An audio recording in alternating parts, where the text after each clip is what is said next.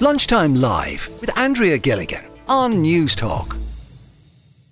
But as I mentioned, there have been calls for some GAA clubs to change their name because of the association with John Mitchel, who was an Irish nationalist journalist, but also had links to slavery. We have Greg on the line. Greg, you're welcome to Lunchtime Live here on Newstalk. How are you doing? Not too bad, thanks, Clare. Um, so uh, yeah, this debate I've I've read uh, Fintan O'Toole's uh, uh, article in yesterday's Times, and it's a topic that um, you know I've I've uh, sort of thought about, uh, or um, you know o- over the last few years in particular. Um, I'm a sort of a um, a, a, a, fan of the American Civil War, um, going back to when I was a child, and I noticed that uh, you know they were removing statues of Confederate generals and so on from Richmond, and then we had Colston being his statue being removed from Bristol there recently. I did some work over there, so I was aware of that. And now we have John Mitchel. Well, you see, the thing, uh, as you said there in uh, an earlier introduction, is should we leave the past in the past? Well, one of the things that uh, I I feel is that we we end up judging these people's values by today's, um, you know, latest values, if you want to call it. Now, slavery, of course, is uh, there's no condoning that. That is definitely out of order. Uh, but this guy Mitchel appears to be a great uh, fanatic of Irish nationalism as well, and uh, he has, uh, uh, would appear, done a lot of good. But I would ask the question, you know, is uh, if the, the GAA club is is named John Mitchel or whatever, do the people who actually play for the teams and are members are they reminded every day by the fact that he had something to do with slavery. I mean, is there any symbolism that would link him to that? Or is this just some sort of stirring the pot by historians?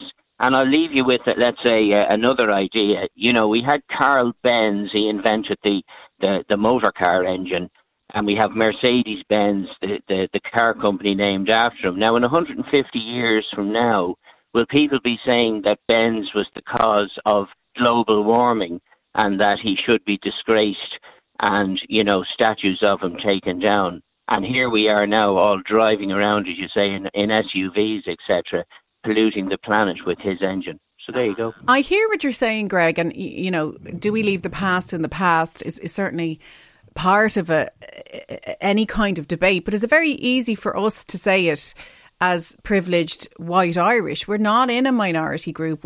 We don't know what the impact of, of that is. And, you know, I, think the thing that got me most out of Fintan O'Toole's article was when he said retaining Mitchel's name belies the GAA's standing as one of Irish society's greatest assets in the fight against racism and xenophobia. Now that we've opened Pandora's box and made that link between Mitchel and slavery, do we not just take the, the, the name away because of the message it sends out?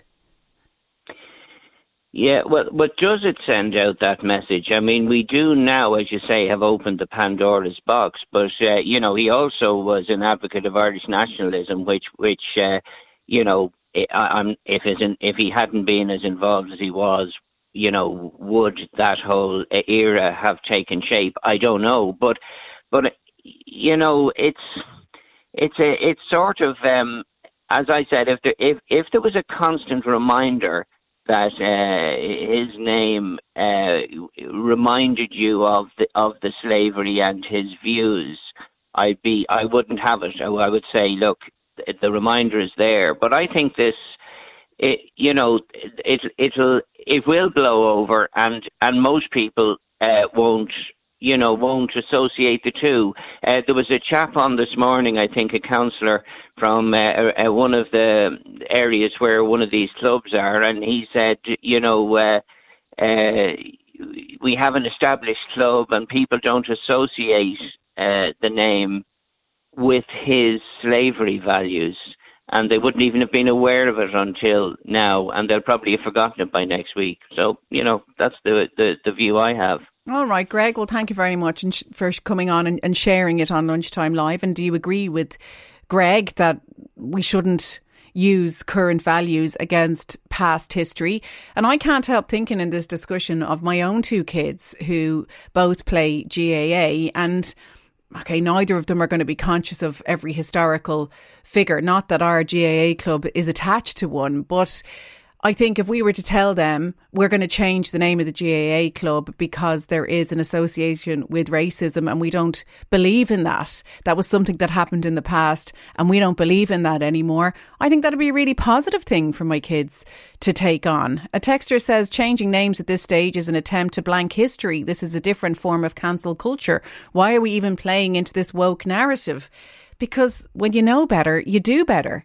Jim is on the line in Mayo. Jim, what are your thoughts on this? Uh, hi, Clare. Yeah, I would have no, just to say at the start, I would have no loyalty to John, any of John Mitchel's ideology. However, um, a close club here to me was is Castlebar Mitchels.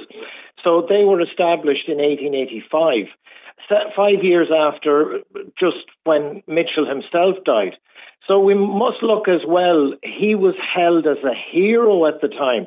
One of the newspapers remarked he had a, a remarkable man had been re- removed from Irish politics. And I get what Fintan is saying, but the, the headline read, I believe, for anybody that doesn't read the Irish Times, honouring a fanatical racist by naming clubs after him shames our GAA.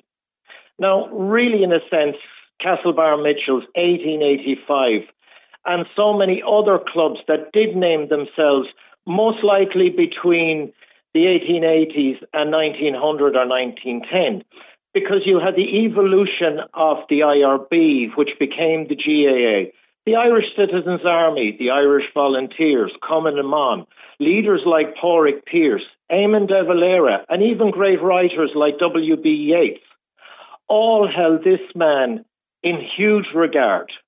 They, they, they, even De Valera into the 1940s referenced work that, that Mitchel had done in relation to um, how he's seen Ireland. It was only until Lemass came that the economics started to change. So, are we saying when we look at the tricolour, because Mitchel was part of the uh, United Irishmen, who was also the, the man that created it, was a colleague of his, and they were associated in that organization.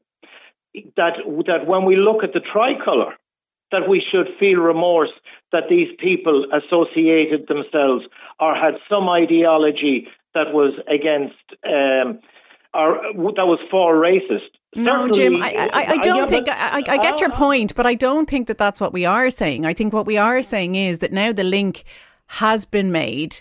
Is this not an opportunity for the GAA to make a change and make a stand and send out a message that we don't stand for racism or xenophobia? What are these clubs going to lose by removing that name?